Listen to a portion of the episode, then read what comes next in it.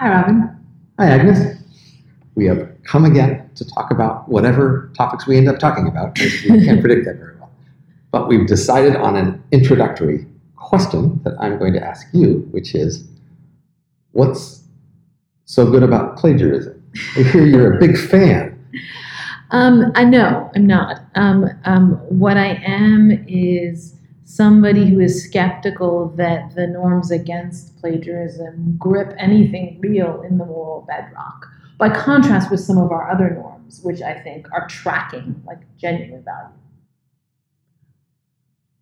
Well, I'm sure you're aware of the usual reasons academics would give against plagiarism. So, do you want to summarize them to criticize them, or should I? Or well, maybe one thing I'll say is it is striking to note the place of these norms within academia. Like if you if you want to debate stuff with academics, right? You could debate almost any topic. You could you could ask, you know, is it okay to kill babies or you know maybe torture is sometimes okay. That'll be like a topic where you can get people to take both sides. And interestingly, I found the one thing all academics will agree on is how terrible plagiarism is. It's our it's our kind of it's our kind of like um, moral code. So I agree with you. It plays an especially uh, okay, but that's not role. what the argument for it is.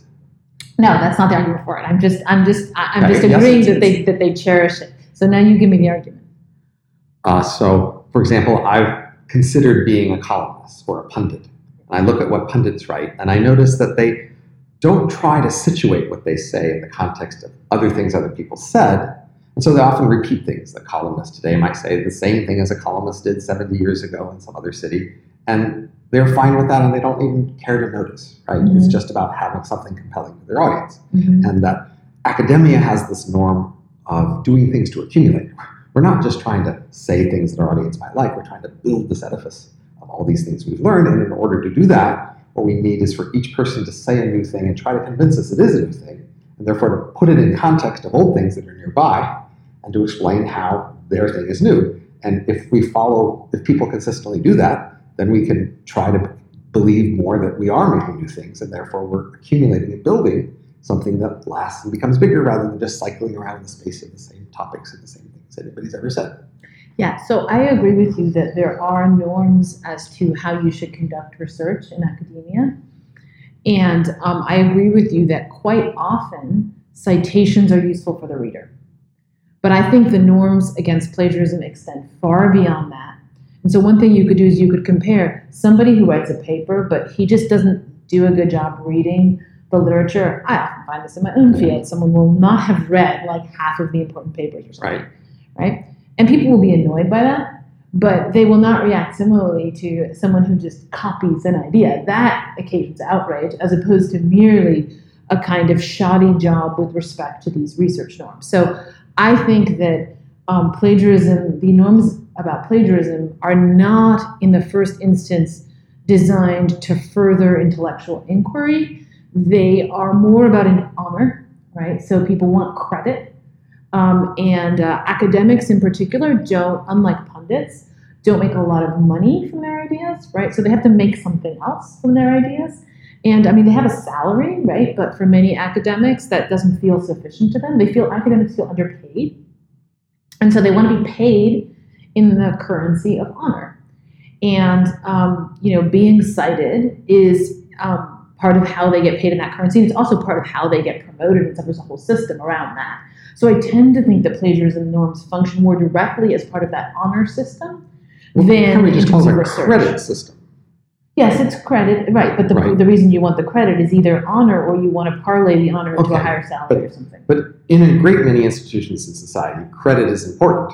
That is, we want to allocate resources according to some sort of outcomes, and a key issue is credit for them. So, like in a business, if there was a new product and it's successful, then we want to know well who was responsible for introducing this new product, and whoever can successfully correctly claim credit should correctly be given credit in that business, Why? right? Why is that important that they be given the credit? Because they came up with the idea. because it was work. So, you know, so we can think about accounting systems in general. Like in most companies, you have cost accounting primarily. You, primarily see the cost of buildings, and the cost of materials, and people's times, and things like that. and you try to make sure you know where all the costs were and when. And you know, not just so you can help minimize costs by rearranging it, but also to look out for cheating, for people stealing. Right? Accounting is to prevent theft in part. But in most businesses, they actually do a relatively poor job of giving accounting for work to develop ideas Mm-hmm. and like a new product. And so uh, you might hope that there was a better accounting system for the work that goes to create a good idea, because then you because you might fear that somebody who can get away with it, and often managers can, simply take credit for the good ideas that happen and disavow credit for the bad ideas, and then you know arbitrarily look good according to this accounting system, but not actually be good. Right? The more that the accounting system fails to credit or account the things that are actually there, the, the, the less it's useful as a guided decision. I mean, so if I were an economist, I might say, well, what seems to me to matter would be like, do you have sufficient incentives for people to produce these ideas? And maybe you need to give them this credit, right, in order to incentivize the production of the ideas. Indeed. Um, um, one thing is like, if what you're getting is a lot of idea production, but other people taking credit for it, apparently you don't need those incentives, right? Apparently people are still producing But you could still have too little production. Right, so you could get more production if you Right. give more credit. So I am not, um, I think that's right. So it, it may well be that at least in certain contexts, having plagiarizing norms is, and anti-plagiarism norms is sort of an efficient way of organizing a certain kind of activity. So I think in particular, for instance, papers, right? Students have to write papers and then they get graded on those Right. papers, right?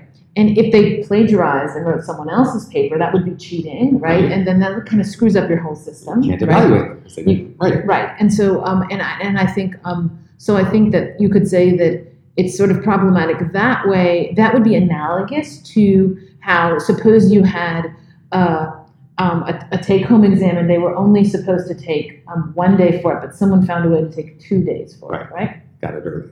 Right. So that's like that's cheating in the sense Yeah. that you sort of set up, you, you create a set of rules, and the set of rules are designed so that they give people the proper incentives, right, to get your result, and then some people are sort of cheating. Right. And so if you want to say, insofar as plagiarism is cheating, um, you know, just as the taking an extra day on the Right. test would be cheating, right? Then sure, it might be wrong in that way if you happen to arbitrarily set up your system with this rule and then people Well, break the rule, it's a problem. But that's why I said it's not. It's not. It's not putting it in the arbitrary. moral I mean, in the the- moral the 24 hour exam isn't arbitrary. I mean, there's a reason why you set 24 hours for an exam.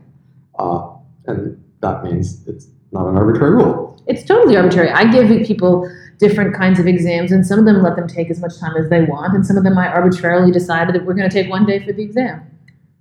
So here, I mean, we're this is less about exams and more about sort of social credit. That is, I'm at least more interested in the plagiarism norms as applied to a larger intellectual community rather than students taking their exam. So the obvious rule would be whatever the rule your teacher has for your exam. If you break that rule, then you're breaking the Exactly. class's rule. So that's not a general plagiarism rule. That's just a rule about a class. Exactly. Right, but we do, in more sense, have a larger social norm, at least in larger areas of intellectual work, that um, you know, if you have a an idea you're presenting as new, but it's not new, and not only is it not new, you know it's not new because you know where you got it from, and you're not crediting where you got it from, then that seemed to be an illicit uh, claiming of credit. So, it, it- because we often do give credit, so I mean, a lot of a lot of essays or something talk about ideas and they credit people for those ideas. And people are very interested in making sure those credits are correct.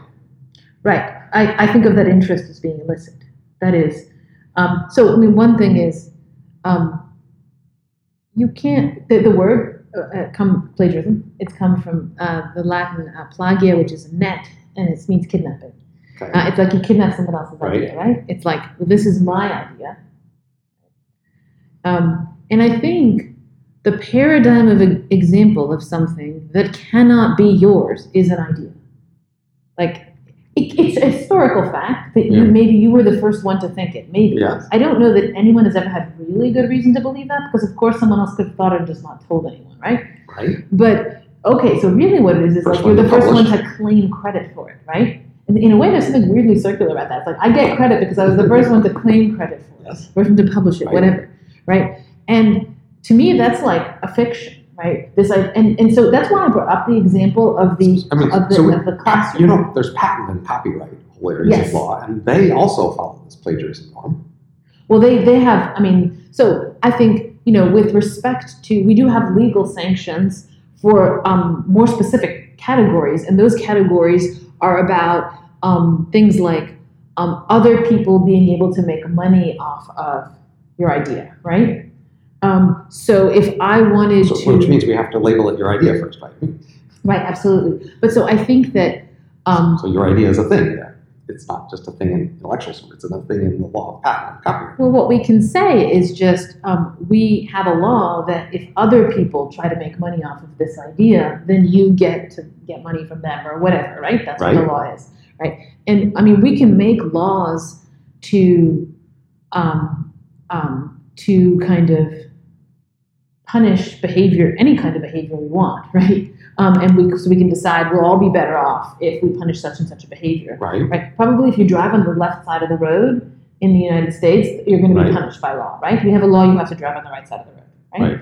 And so if you punish, if you drive on the left side of the road, you'll be punished. But is there something intrinsically wrong with driving on the left? No, it's fine to drive. It's No, just if other It's people, not fine to drive on the left side when everybody else is driving on the right side. right? So so and so you might say like that. That's sort of um, um, you know that that's sort of, that's why I brought up the thing about the about the students, right? Yeah. So there's a game that we play, right? We're all playing a certain credit game. Yes. And it's quite possible that that game creates good incentives, right? So it, may, Right. it might create incentives for people to come up to, to um, let's say, share their ideas. Um, because if I'm right, maybe I don't want to say come up with ideas, right? Yeah, okay. um, um, so let's say share their ideas. It might, it might create those incentives, right? And so it's a game that we're playing, so other people are playing, you should play along. I'm fine with that, that, right? But if we contrast it to our previous topic, honesty, Yeah. right? So I think honesty is important. It's actually objectively valuable, and we have honesty norms because they're tracking a moral reality. Plagiarism norms is more like you get one day for the paper, or you drive on the right side of the road, or whatever. We set up some convention, and then you're Okay. not playing fair if you don't follow the rules. So what this conversation is really about is the context dependence or social context of norms. Uh, that is, we agree that some norms are tied to very specific social contexts, and they make sense in those contexts, and it's less clear that you would want to follow them outside those contexts. And other norms we have are very broadly shared, uh, like don't murder or lie. Uh, and of course, even these very broadly shared norms have various exceptions and conditions and you know, metrics regarding them, and those often vary somewhat by context. So, for example, it's okay to kill people in war, but not okay to murder them otherwise. But like, what's a war? You know, is it, is a political civil war a war? Is it a civil war if it's declared? Is, is it just being protest? Is that allowed to be civil war? I mean, right? there- There'd be all these, uh, you know, more context-dependent conditions, even about murder. But you know, the fundamental story is, uh, well, in anyone's society, you have some set of norms, and you know, there's first the question: Should people follow the existing norms in the society they're in? You, you can certainly make a case for specific norms in specific societies and say, no, you shouldn't follow that norm. That's just bad, and you know, that'll make the norm go away. If it does, fine, because that's a bad norm. In other soci- societies, we might say, well, there's a norm, and if everybody keeps following this norm, then you should too, because you know it's better than not having a norm. But there's a better way place we could get to, some alternative set of norms, and that would it, we should try to coordinate to move there. And so, you know, social innovation and institutions is all about, you know, thinking about these alternatives. And I might say, well, look, we have an existing set of plagiarism norms. If you've got a new set of norms that you want to propose that we consider, uh, I'm, I'm open to that. It'll still be some work to try to get us to switch over, and it might not be a good idea to just individually people to like copy stuff and not tell people as the way that we approve of the switching to the norm. That might seem a little unfair, right? But still, I mean, you know, is, the, is your complaint just that this isn't a universal norm proven to be valuable in all possible contexts, or that you have another particular set of norms we should think of switching to?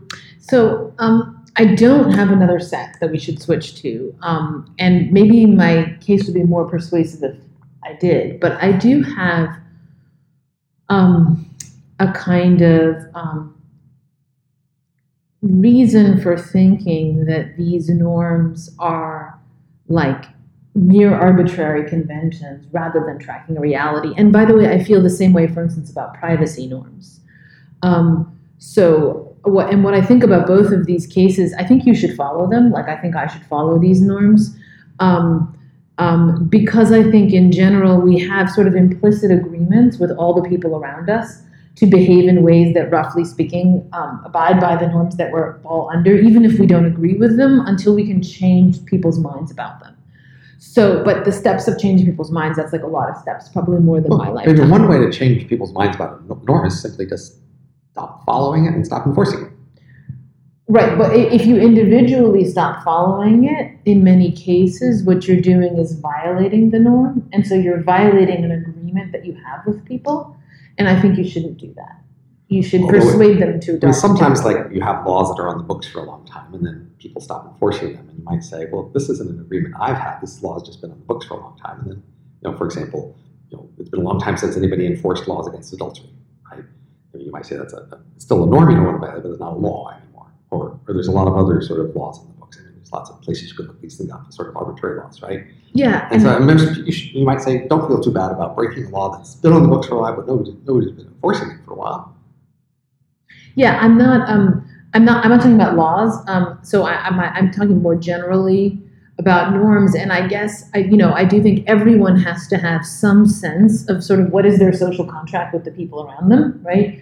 Um, but what my thought is, your social contract isn't limited to the set of norms you personally endorse, right? Sure. It's gonna. There's gonna be a larger set. Right. How to define the space of that larger set? Because then there's gonna be Right. stuff that's still further Right. out where you think people are dumb that they're all following this norm. But the, the easiest change to make from the status quo is to simply take an existing norm and delete it and not replace it with anything. And a simple path to that is that you and other people just start ignoring that norm and not enforcing it and not sanctioning anybody who does enforce it. And that's a thing that's happened a lot in Right. the past. Right, and uh, but I'm not. Um, So the question is, do you think if we just deleted the plagiarism norm but didn't replace it with something else, would, would that world be better? um, I- there's one respect in which it would be better. I don't know whether it would be better overall. Um, so you know, it's a little bit like the SAT or something, right? Like you might think there are bad things about the SAT, and you might be have opposition to it, right? Um, but then there are also costs to getting rid of the SAT because Exactly. you're relying on these other things, right? Right. That might be even worse trackers of Exactly. whatever. So, so um, if if your question for me is like, do you think this is a, um, uh, you know, that the system minus this norm would work better than the system with this norm? I don't know the answer, but maybe not. Um, but I think that, like, it, you know, it's sort of like you can get into a situation where you are um, relying you, you you have like a system with these sort of junky parts or something right but the junky parts are needed for the whole Right? and then you would have to rethink the whole in a pretty radical way in order to improve Right. the, the situation Yes. and i'm not doing any of that right i know you kind of want me to do it but what i want to do is just explore why i think one of the parts is junky and um, because I think that people, that's why I brought up the example of how you can talk about how maybe terror, uh, torture is okay, but you can't talk about how plagiarism might be okay, is that we have sort of sanctified or made sacred a norm that isn't a real intellectual norm, in my view. It isn't like um, honesty or truthfulness or inquisitiveness or rationality or any of those things. It's just like driving on the right side of the road. And if, if suddenly we had no norm on which side of the road we drive on, that would not be an improved world. But it's specifically the reason why I want to say that's the case is that intellectual things are a very, very special category of things. Namely, they're things where you can share them with other people and you don't have any less because you share them. In fact, in a way, sometimes you have more when you share them. And that's like true of very few things out there, even sunsets. You know, it can be that there's a crowd at the park. Okay, but you, you could say that's also true of credit. The, the claim, the It's- claim of credit is a claim about who, who did something first, and you can state that claim, and it's a factual statement, and I can share that claim with you and still share it with somebody else. Um, so I think what the credit system does is it takes something whose distinctive character and um, kind of sacred value is precisely that of being the very opposite of zero sum and turns it into a zero sum game. I mean, you could say the same about music. I mean, the thing about music is I play you a song, and now you can play the song to somebody else. Yes. But nevertheless, we have copyright in music uh, exactly as a way to allow people to own pieces of music. The same the same about a story. I tell you a story, you can tell the story somewhere else, but we have copyright in stories. Um, so Right. So I think we have um, things like copyright. Um, that, as I understand it, um, it is um, kind of instrumental. It functions instrumentally in the incentive system that you want people to be Yes. creating music and be able to make money from Right. it, right? And you want people to be um, able to make money from their stories, um, and um, uh, but it and, and and and it may be that we it, it maybe we could do all of that without those incentives, right? Like with, with other incentives. I mean, Okay. I, get you'll need some incentives rather, um, maybe. Right. um, um, and um, um, but um, so I, I, as I don't want to deny that um, the you know these these things have this role in, in academia, especially in the you know just crediting of ideas, um, especially in cases where what's primarily sought there is honor. Like there is a point at which it seems to mostly be about just wanting to mint a new currency or something. The currency It's not new anymore. It's pretty old by now.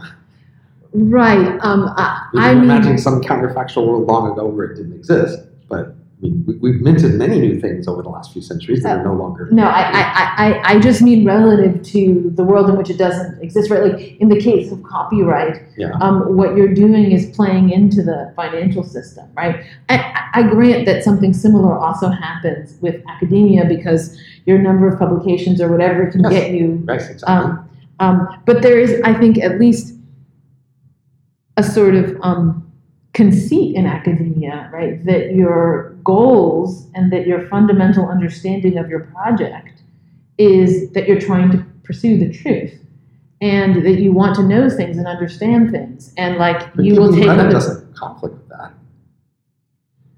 Um, They're not false claims, these claims of credit.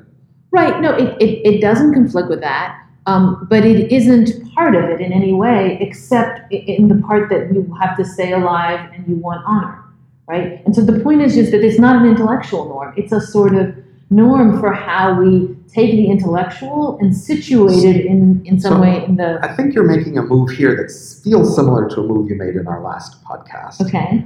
And it's a relatively general point, and it's a point of distinction perhaps between economists and philosophers, which is why it might be worth pursuing here.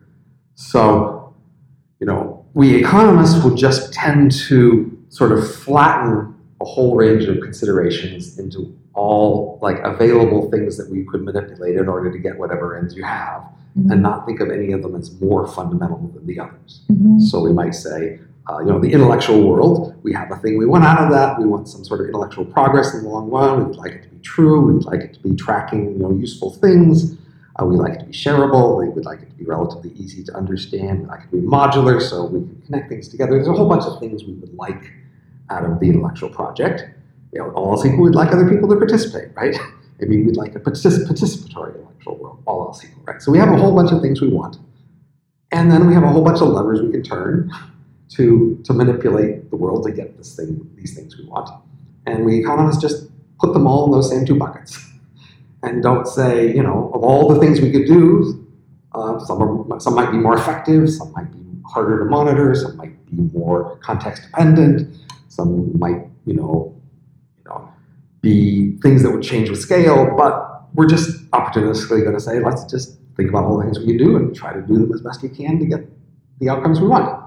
And so I hear you saying, well, sure, this plagiarism rule helps us get the outcomes we want, but it's not fundamentally connected to the thing. And we go, well, what's this difference between fundamental versus not fundamental? There's just all these things we want, and there's all these things we do to get them, and why isn't that just all there is? We don't agree on what the goals are. That is, I don't think, for instance, in our last conversation, you We don't said- have to agree on what the goals are in order for this framework to make sense. Right, but um, what I'm saying is that those disagreements are not incidental. So I don't think that the goal of uh, uh, university is intellectual progress. I don't think progress is a coherent goal. A goal has to be an end point, and progress isn't an end point. So it's a conceptually incoherent thing to have as your goal. Oh, I think on. the goal of a university is knowing, right? And that goal is instantiated. It's not just a matter of the additions to knowledge that you're giving, it's the knowing of the people in the university. It's happening. It's not something that is always going to happen in the future. It's something that's happening in the present. Um, and so the people who are knowing things, people who are the students who are coming to know things, um, the teachers who are activating their knowledge, all of that is um, achieving and realizing the goal of the university. So, but I see you as picking this thing as the goal. And the way I was trying to describe it is there are many goals that we share and don't all agree on. And this common enterprise we share is trying to, in many ways, accomplish all of them to varying degrees. And in some sense, we want to accomplish all of them to varying degrees to the extent we can. And there isn't the goal, there's just the many goals. But I, I think it's not an accident that you gave intellectual progress as the goal, of, as a goal. Even even if we just change it to a Right. goal, it was the only goal you cited, right? So it may be that some goals, a lot of the work is comes in coming to see them as a goal. That is, there's sort of, um, let's say, some goals are more expensive and some are cheaper Sure. right? And there's a kind of psychological and personal investment that you need in order to get certain goals in view. And um, and I think in particular, a lot of the goals of the university are hard to have in view, and we lose hold of them all the time. And we get redirected onto other goals that are not as good, like how many publications do I have, and how much honor do I have, etc. And so, what these plagiarism, these plagiarism might be necessary, and they might sort of function. Um, but what they are doing is distracting us from our fundamental project and from understanding that fundamental project as a non-zero sum project. So it, it's definitely true in many areas of human behavior that you have some fundamental goals and then you create sub goals.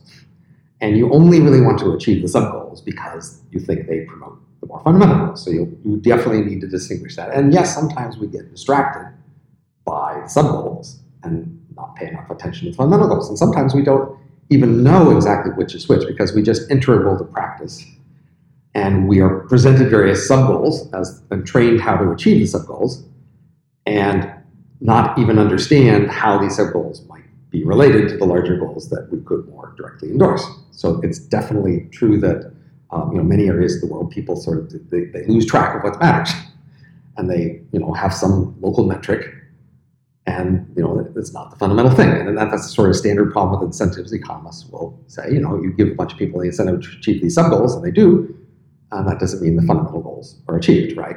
Fine, but still. Um, you know, there are these fundamental goals, and there are many of them when we don't agree with them. But I certainly think, you know, I'm happy to endorse the goal you mentioned as a goal, but I'm just not willing to consider it exclusive as the only goal among the many goals that you know these institutions see themselves as trying to achieve or sh- Right. should. In a way, I think we'd be fine. I mean, I think here's one way to put our disagreement.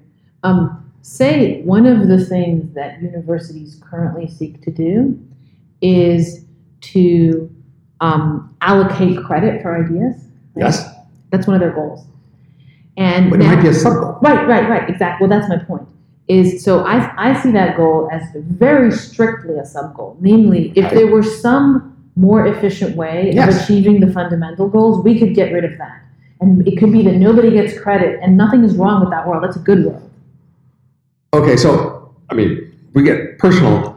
I have these grand visions for reforming intellectual worlds, and they are mainly for the purpose of intellectual progress. And, and if we have time, we could go into my defending that that's a coherent thing and a valuable thing. But I think many of our readers will get that enough that I don't have to belabor it right now. But um, there, I have to admit, upon examining universities and academia, it achieves other goals that I'm less thrilled with. And I think actually the dominant goal the dominant function of academia in society is to let people affiliate with impressive people, credentialed impressive people. So students want to go to a university, and people say, "Ooh, that's a good university. You must be a good student." And for that, they want professors to be credentialed as impressive people, and they don't actually care what intellectual progress they've made, or even how what they know. What they care is that they have been credentialed as impressive.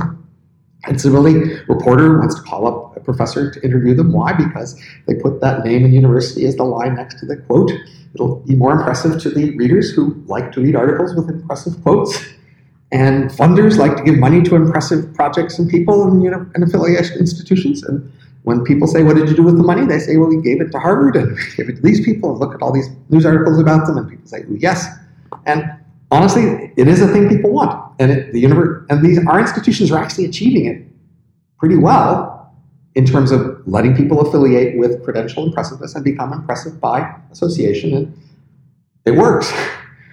It's it's not you know producing necessarily, and this can be done even if nobody really knows that much, and if they never accumulate more knowledge, uh, and even if they lie, I mean they can still be impressive at lying, and so this this can all work. So I feel like, okay, I have to compromise and say, yeah, okay, that's a purpose people want. And yes, we, our institution should achieve that, but I also want intellectual progress. So I, am open to, I'm trying to find better institutions which could both give them this thing they want that I don't want so much and also produce the stuff I want. And so if I'm going to be a practical reform, reformer, I have to come up with solutions that try to give many of the people the things they're getting out of these institutions. You know, if I want to reform college, I probably have to give 20 year olds a place where they can go meet other 20 year olds and party.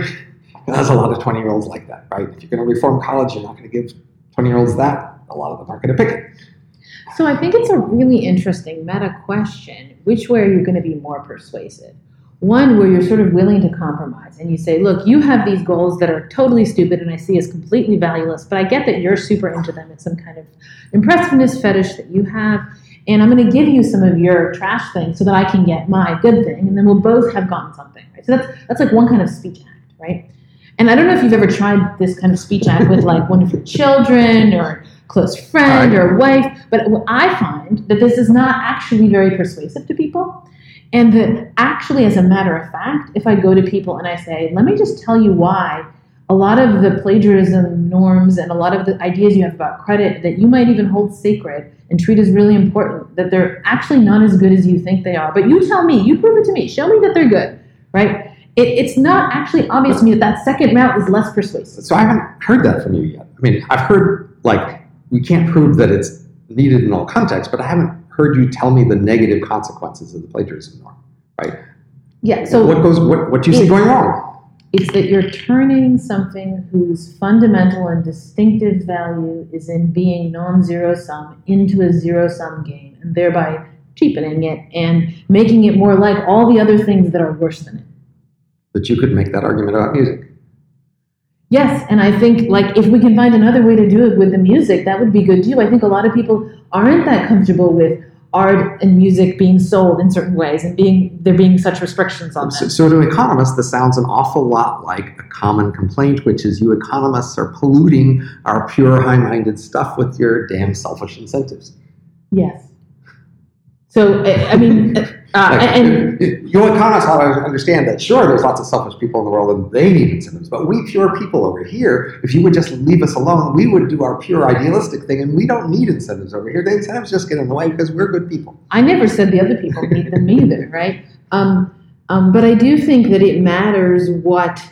Um, look, even economists are going to whatever not tend to pay their children to do stuff. And so like it's all there's all the question of where do you where do you bring in the incentives? And I'm giving you a reason why in this particular domain.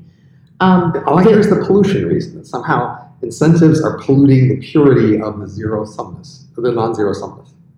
Um, so well, the other part of the argument is that the if you if you take the non-zero sum point of view and then try to get into view what is a value there, right? Yeah about the kind of sharing of knowledge and having a community in which knowledge is shared. Um, that value is it's like hard to track with your mind. It's hard to get a grip on. Unlike the idea of progress or adding stuff, which is much easier to track, right? So even within the university, there's a bunch of goals, right? Often we can get into view improvement as a goal. That's an easier thing than to get into view just instantiating a value. That second thing is harder. Um, just like you know, coming up with a new piece of music or whatever, it's easy to see that as valuable versus enjoying an existing piece of music. That's harder. So my point is that there's it's it's expensive to value this thing, right? Um, and so I think often when people are talking about purity and worries about um, unpurifying, sullying something, the way you should trans what you should translate that into is here's a goal that we have trouble seeing as valuable, and we only get it into view like maybe like three minutes of every day. And one thing we're constantly trying to do is get it more and better into view. And we're, t- and we're willing to like pay a lot to get that goal into view. We're willing to make other sacrifices. And when I say you're, you're, you're sullying it, what I mean is you're making it difficult for me to get that goal into view. So professors have offices and they have jobs. And to a first approximation, those are zero sum. Like you have your office, nobody else can have your office. You have your job, somebody else doesn't have your job. So by letting professors have offices and jobs, we are sullying with this high-minded pursuit, this zero-sum element of allocating offices and jobs. Surely, therefore, professors shouldn't have jobs or offices. So, I mean, I think like um, if you want to say, um, um,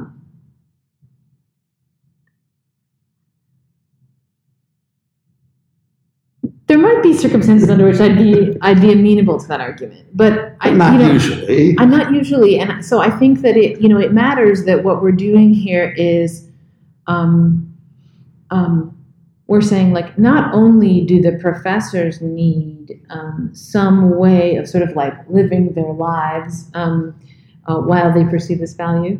Um, um, they but- really need offices for that. I mean, they would still be alive if they didn't have offices. Well, no, but I mean, they need to, you know, the activity of thought is a physical activity, right? so it needs Why do they need to go to have the a place. office? You might be, many professors do, but if you have several kids at home like I do, it can be a challenge. Um, so, But that's a context-dependent contingent consideration, right? Just like plagiarism is. right. Um, so I guess my thought is that um, it's like, suppose we, I mean, it seems to me the more relevant, let's say, um, challenge um, case would be we have awards for professors, right? Where like Yeah. you're the you whatever you Or the, publications. Why should, why, why should these things be published? Why don't they just all go sit on an archive server? Why should we distinguish some papers as published? There's a limited number of slots in the top journals. Why should we make that zero sum element in academia where only some papers get to be in the top Yeah, I don't think that's great either. I mean, you know, if there's a system where um, we can, uh, and I think in some fields it's moving towards a system of just kind of, you know, uh, No, actually. I mean, there, there are fields where most people get their access to the papers through the servers, but they all still have the award element of the journals, right? right. And so, prestige is so- allocated through the journals. and so, like, you know, the I guess the way that I would see all of this is it's a kind of concession, right? Yes. Um, uh, yes, that, and- that's what economists do. We say, like, you had your ideal image of things, but you forgot people being selfish and mean sometimes. Right. And so we need institutions that are a concession to people's selfishness. in, in a way, I'm, I'm fine with that. It's just that what I want to do is to distinguish that there, that, um, sometimes we, we, we, we go all the way to creating norms, right, Yeah. to do that kind of work. But there are other norms we have that are real norms where they're not concessions, they're actually ways of tracking the value. Um, itself, and, and I think of honesty as being such a norm. Okay, right? so so I see you then as thinking that even though we humans are not the angels we like to think ourselves are, and sometimes we're selfish and sometimes we're biased and, and mean, there are these counterfactual creatures that we like to imagine. And for those creatures, they would need norms, and norms would be useful for those creatures. And those creatures would have high minded tasks, and they would have names for things and, and rules that would help them achieve their tasks. And we actual humans should try to talk in those terms. Yeah, so maybe maybe the one way to put it is like you have this idea we're not the angels we like to think of ourselves as, as though thinking of oneself as an angel were such an easy thing to do and so readily available to people. And I think no, the challenge is to think of yourself as an angel. That's like the goal, right? But like a lot of the time, our thinking is just occupied right. with lowly things, um, and and we're trying to move into that more angelic mode to become better, right? And um, and so like, but of course, at the same time as we try to move into the more angelic mode and be, Right. actually try to think of ourselves, try to think our way to becoming more like the Right. angels and thus thinking like Right. them, we also have to make concessions along the way because we have to survive long enough to get to that other state, right? And so, yes, I think it would be fair to say there are the norms that the angels would still hold on to even once they're angels, and then there are the ones where they're like ladders that we hope to throw away one day. And all I'm saying is that these um, plagiarism ones are more like ladders that we hope to throw away. And so I think there are con- real consequences here about your emotional response, right, to the violation of the norm. Because I think if the norm is merely um, a um, a thing to like coordinate our baser natures with this other thing, right? Um, then it's still bad if people violate it. It's bad basically because they're cheating, right? Um, And um, you should be annoyed at them in the way that you are annoyed at cheaters. But I think a lot of people, the way they feel about somebody, you know, um, claiming credit for their idea or something, goes even deeper than, um, like, they feel like, um, you know, something profound was stolen from them um, that was rightly theirs in a kind of moralistic sense. Um, people are very indignant about it. And my thought is like there was never Wait. anything that was yours. We just decided to play this game as though the But, but, but now you're saying people should not feel morally indignant about violations of rules that would not need to exist if people were the angels we might wish they were. I'm saying we should feel as indignant as we would if somebody takes an extra day with their exam. But we should understand that, that it is being But that it kind might of be a, rule. a- I mean, there's large and small violations, right? So if everybody were angels, nobody would speed because they'd all judge the s- proper speed to be safe. And we only have speeding rules because people you know, are selfish and they speed when they can get away with it. Uh, but some speeding rules are bigger than others. But, but you can be morally indignant at somebody speeding. That seems perfectly reasonable. Uh, they're, they're speeding on the road. They're getting away with it. They're endangering people. Um, why can't I be indignant? Sure, I- I, think you can, um, and and um, and I think that in general, um, pe- what people do is they get indignant over rule violations because that indignation is uh, it's like an internalized form of policing, right? So Yes. it's like I'm um, by getting indignant at you, I'm in some sense I at least have the feeling that I'm enforcing Yes. the law. If you're speeding in another car, my Well, indignation you is inclined to actually enforce it more should the opportunity arise when, when the blood boils, Right. when situations come to call call them on it or complain about it, or maybe pull over and call a cop or something. You might be more likely to do it. Right. But I think that like um uh and I mean maybe maybe the plagiarism case is an interesting case because um you know it's one thing when somebody violates the rules and thus cheats, right? And you might be angry at them because you were playing by the rules, right? Right.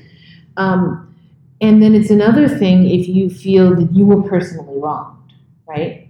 Um, and the plagiarism case is an overlap of those two things. If, if you plagiarize sure. me, then I have this idea that's like my idea, right? Well, if you come and steal my car, car, you know, or, I, or if you steal somebody else's car, I can be indignant that you're stealing their car or my car, but it's part of the system of property. And I say property is an arbitrary system and we have only because we're not angels, but hey, we're not angels we need property, so you stole my car. Right. Right. And I mean, I guess I think um,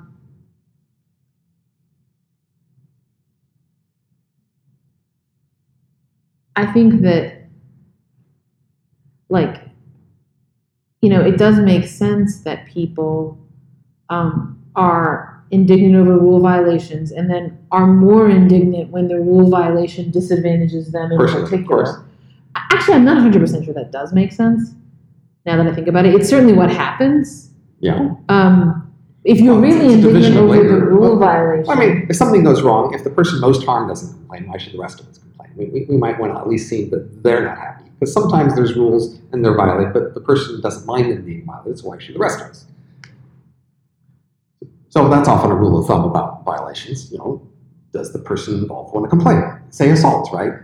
If, if I hit you and you mind, then you can complain about assault. But sometimes people get hit and they don't mind. And the rest of us aren't going to go enforce assault rules against them. We're going to say, well, does the person who got hit? They that's interesting. So, I mean, it seems like what we want is not necessarily people following the rules, but people following the rules in all the cases where somebody won't, uh, will, will complain if they don't follow. Well, like for example, trespassing?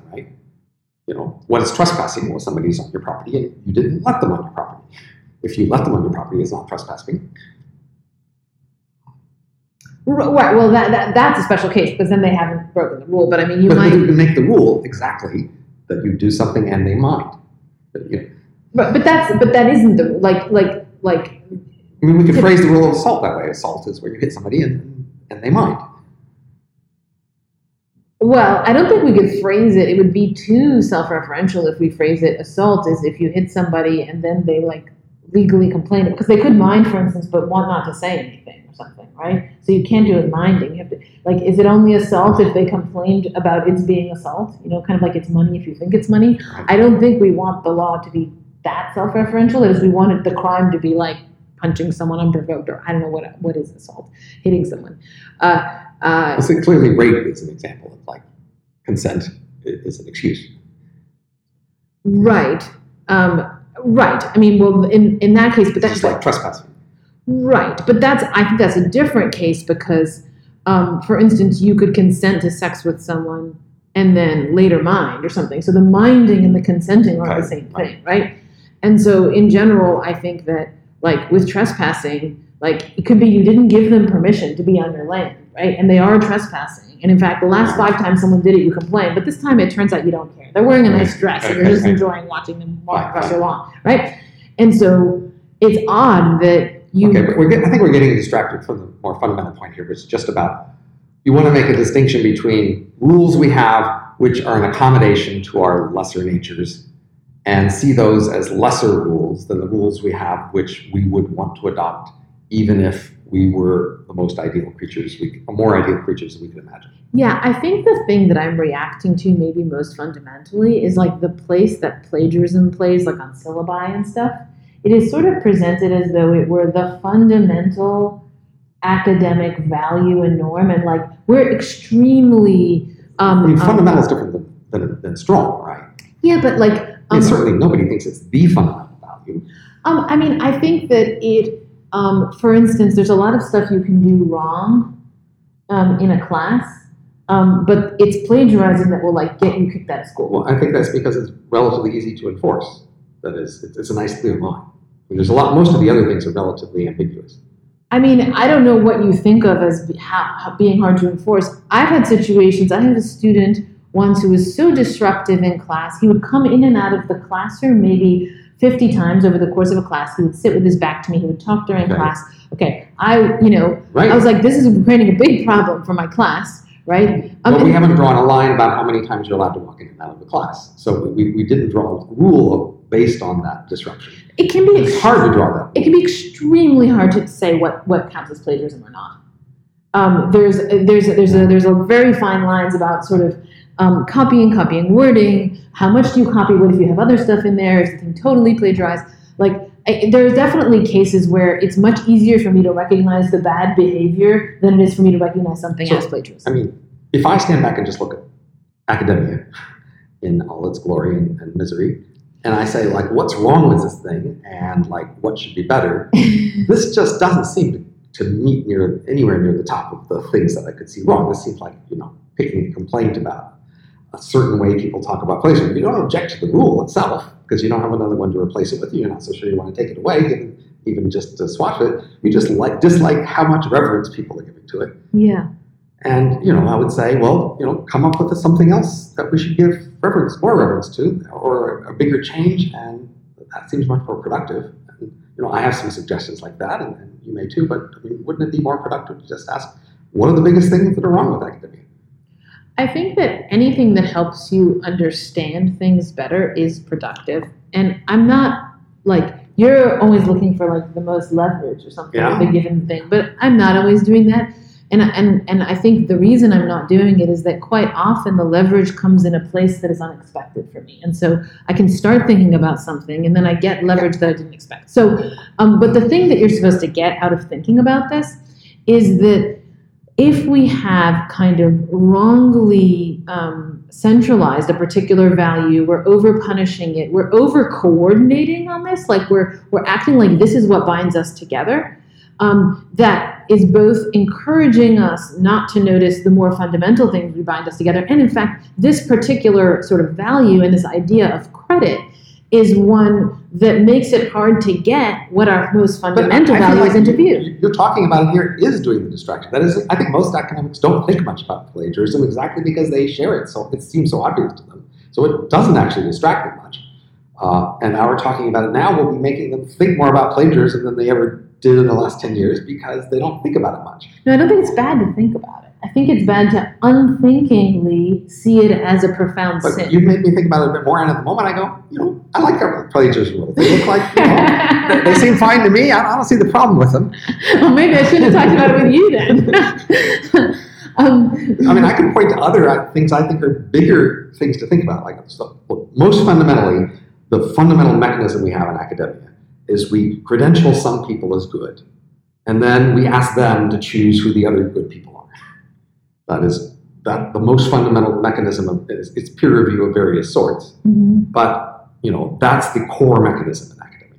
That's how we decide who gets what jobs, who gets what grants, who gets what um, you know, journal publications, etc. I I think the core mechanism of academia is teaching, because that's how people learn stuff. And what we're about is knowing. Okay, but I mean a mechanism by which when people compete, we decide who wins.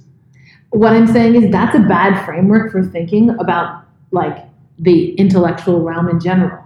And it's exactly that kind of framework that centralizing plagiarism um, sort of suggests. So, I mean, I would say the larger question is we have these goals we want to achieve, and we have, say, a budget, either the NSF or something, and we have to decide how to allocate this budget in order to achieve our goals. That would be the economic framing of the question. And we have not just money budget, we have prestige budgets of various sorts to hand out. And, um, you know, many different people and institutions say if you give the money to us or the prestige to us, we will do this teaching or we will do this research or we will do this crediting and credentialing. And the fundamental question is who do we believe? Who, who do we trust? Uh, we can't just do we do it at random. And so I would say the fundamental mechanism by which we answer this question, who do we give the resources to to achieve these ends that we want to achieve, is this peer review mechanism. That is, we, we find the people who have been by consensus considered the most prestigious or the most knowledgeable, et cetera, on their topic, and we say, who do you think the money should go to? Or who do you think the job should go to? Or how do you think students should be taught? Uh, all of these different key questions about what exactly to do are answered fundamentally by asking the most prestigious people what do they think, and then we just do what they say. That's pretty much how the whole thing goes. And so once you even say this out loud, I think it should be obvious the kind of things that could go wrong with a system like this. And I think that's one of the most fundamental things to ask about academia is does that go wrong? How often does it go wrong? Do we can we think of something better? So, like, one of the words that shows up a lot when you talk is like prestige and impressive. You said, you know, people are trying to affiliate with impressive. Credential impressive. and credential and reputation, right? And so all of those words are kind of like words that are, um, se- I would say, secondary words. Like they're all words that it's like there's the appearance of X, right? So being impressive is being able to appear as though you were X, Yes. maybe knowledgeable, right? It mm-hmm. depends what you're impressive for. Okay. So my thought is you have never reached the fundamental level of analysis about something if you're using any of those words. So I disagree strongly in the sense that I'm saying, well, from the institution design point of view, from the person giving away money point of view, they will have to give away money on the basis of appearances because they will not see past appearances to fundamentals. So we have to design institutions in terms of appearances. That's a fundamental constraint on institution design. I mean, you know, one one question then maybe is like, um, so like in this conversation, I don't believe we're designing an institution that is. I, I mean, I suppose there's a small chance that some people who just, you know, decide things may listen to this podcast and then decide Sure. to change other. But it's like that's very unlikely, right? So, um, so in a way, it's odd that you want to adopt the framework of doing X when we're not doing X. That's my framework. Is we want to understand um, what is the university actually for? Where it may be that adopting the institution design point of view doesn't actually answer that question very well. And given that we're not designing an institution, why Right. adopt that framework? But you know, I've said the institution is for all the different things we might want to achieve with it, and it's a practical question which of them we can achieve, how much, and at what trade-off with the other goals. So I don't think there is a fundamental question what the institution is for. Institutions are never for particular things. Uh, they might happen to more often achieve a particular thing, and people might more want them to achieve that particular thing. But fundamentally, they are for whatever we want them to be for.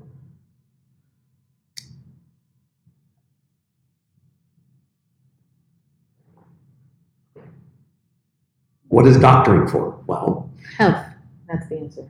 There's just an answer. and and and universities are for knowledge. So I guess I just think I have no idea what we're doing with these institutions. If we're like we don't see them as having any goals, how are we even improving them? We No, don't no, know what. But what we might just have a set of goals, all of which we would like to achieve with them, and one of them might be the biggest one, and that's fine to focus our attention on that. But it, it isn't a choice we have. Right. I mean, in a way, for me, it's odd to even be like, what are we doing? It's like, well, we are talking, right? And now, you know, But, you know, but you, you were taking the same frame with respect to plagiarism. You're, you're standing back and asking us to take a different attitude toward plagiarism, right? But I, I guess I, I, I, I'm not saying I'm not saying that as from the point of view of like if I were a university administrator. I'm saying like as a professor who. That's why I brought up the question of in, within courses because I do assign papers for Okay. courses, right? And so I have to think about the question: Am I going to allow my students to plagiarize the papers they write for me? Um, and you know, like I think, well, there are going to be educational harms if I do that, so I don't want Right. to allow that. Um, and then I have to think, well, as a researcher whatever, shall I plagiarize other people's work? And then I think, no, there's this this game that everyone's playing, and I got to play along, right? Um, and so I'm I'm thinking from from my point of view as being in this system and my various goals, right? Um, where does plagiarism fit? And um, I think even given all that conformity that I've just described, I think I ought to conform to the system. There's still like a move to be made in terms of seeing that um, these these these norms are a bit hollow, a bit artificial, a bit conventional, and in fact, um, they kind of, um, especially when I unthinkingly follow them and unthinkingly, you know, um, put them in a special category where students, for instance, get kicked out of school for violating them. What that does is incline me to become not attuned to the most fundamental and most important and most expensive to maintain one's attention on goals of the university. But surely what we want is for many people to change their perspective, not just me in particular or you in particular. Well, people are listening to us, Well, so hopefully. maybe those people Right. will change their mind. But, but I mean, you want to make them change their minds No, no, through an institution? I, I want you to accept the idea that when we think about our social practices and our institutions and our norms, that uh, we are going to do both diagnosis and prognosis. And uh, with when we do diagnosis, we are not going to be very sure which particular prognosis exactly will be invoked for any one diagnosis. First, we want to just structure the situation find the, the main things going on, and uh, to you know categorize things correctly and identify the core processes. And but we want to do that with with an eye toward identifying problems because uh, that's why we have prognosis. Prognosis would be to figure out how to solve the problems, and if there are no problems to solve, maybe there's no point to thinking about it. Uh, so, but solutions come in a wide range of difficulty. Some solutions can be implemented by any one person all by themselves. Nobody else. They don't even need to consult their spouse or their department chair. Other solutions might require a whole department to coordinate together. Still, other solutions might require a whole profession or journal to, get, or a, or university. Some might require a nation of the world to coordinate. And of course, once we understand that some require larger coordination, all else equal, we will be less interested in those. Nevertheless, if they have bigger potential gains, we might eye them and still think maybe we'll go for that. And so fundamentally, we just have to enter the this process, you know, looking for diagnoses that would lend themselves to prognosis. And then when we have a clear enough diagnosis, we then start to consider specific solutions that might be offered. And then we will prefer the solutions that are easier to implement, of course, but, but we will also want to just think about solutions that are testable or easy to test. So we might come up with a solution that uh, would require a widespread adoption, but could be tested on a small scale. It wouldn't be have its full effect on a small scale, but it could be shown to work on a small scale. Then you might go to a larger community and say, how about we all do this? Like we, we tried to have an academic community where there was no credit, and this is how it went. And now maybe the rest of you should realize you don't need credit as much as you thought because, hey, it seemed to work here. Uh, and, you know, that's the sort of thing you could consider. So uh, I I would just suggest that we you just enter the diagnosis phase in an open-minded sense of like we're not sure what kinds of fixes we're going to plan on suggesting. And sometimes we may decide that small, none of the small-scale fixes seem feasible, uh, effective, and the only thing that will work will be larger scale coordination. And at that point, you could decide to, to dump it because it's not worth continuing, or you might decide this is important enough that you would then start to explore the larger scale solutions. So, your basic mindset and your basic framing of the situation is like problem solving. Yes. And I'm not um, antipathetic to that, um, but I don't think it's the only thing one can do with speech. Um, and I'm not always sure that it's the thing that makes the most sense to do um, in um, inquisitive conversations. But I don't want to deny that it's a thing you can do and it's a valuable thing you can do. So maybe it's a little bit like your multiple goals thing. Like you, you say you want me to accept a whole bunch of stuff, and just now you're like, I should accept all this stuff. And I want to say, well, I'm maybe willing to sort of accept it if I can also accept some other stuff. Um, um, it's not always clear to me that the biggest, most fundamental, and most important social changes are going to happen in the kind of top-down way where the institution is going to get redesigned, right? Maybe sometimes, but like that's itself a question. Sure. Um, but we should stop now. Um, but just as a last word, can I have the last word? Just one word? No, No. the last sentence. Okay, last sentence. Okay, the last sentence is I want to give a shout out to Brian Frye, from whom I plagiarized all of my views about plagiarism. Ta-da.